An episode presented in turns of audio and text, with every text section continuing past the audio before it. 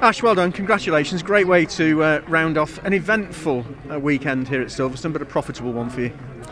Yeah, to be classed as our weakest track, um, in, some respects, it's uh, yeah, it's been an absolute mega weekend.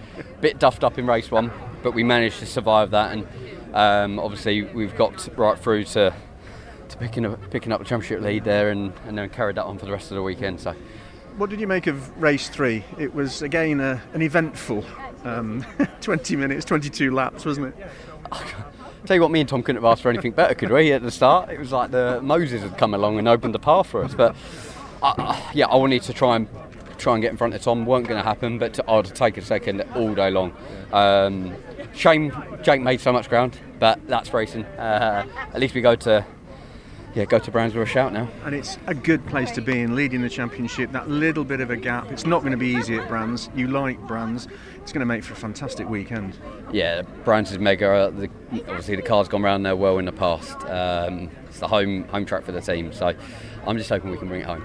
Good to see that smile back on your face, mate. Well done. Cheers,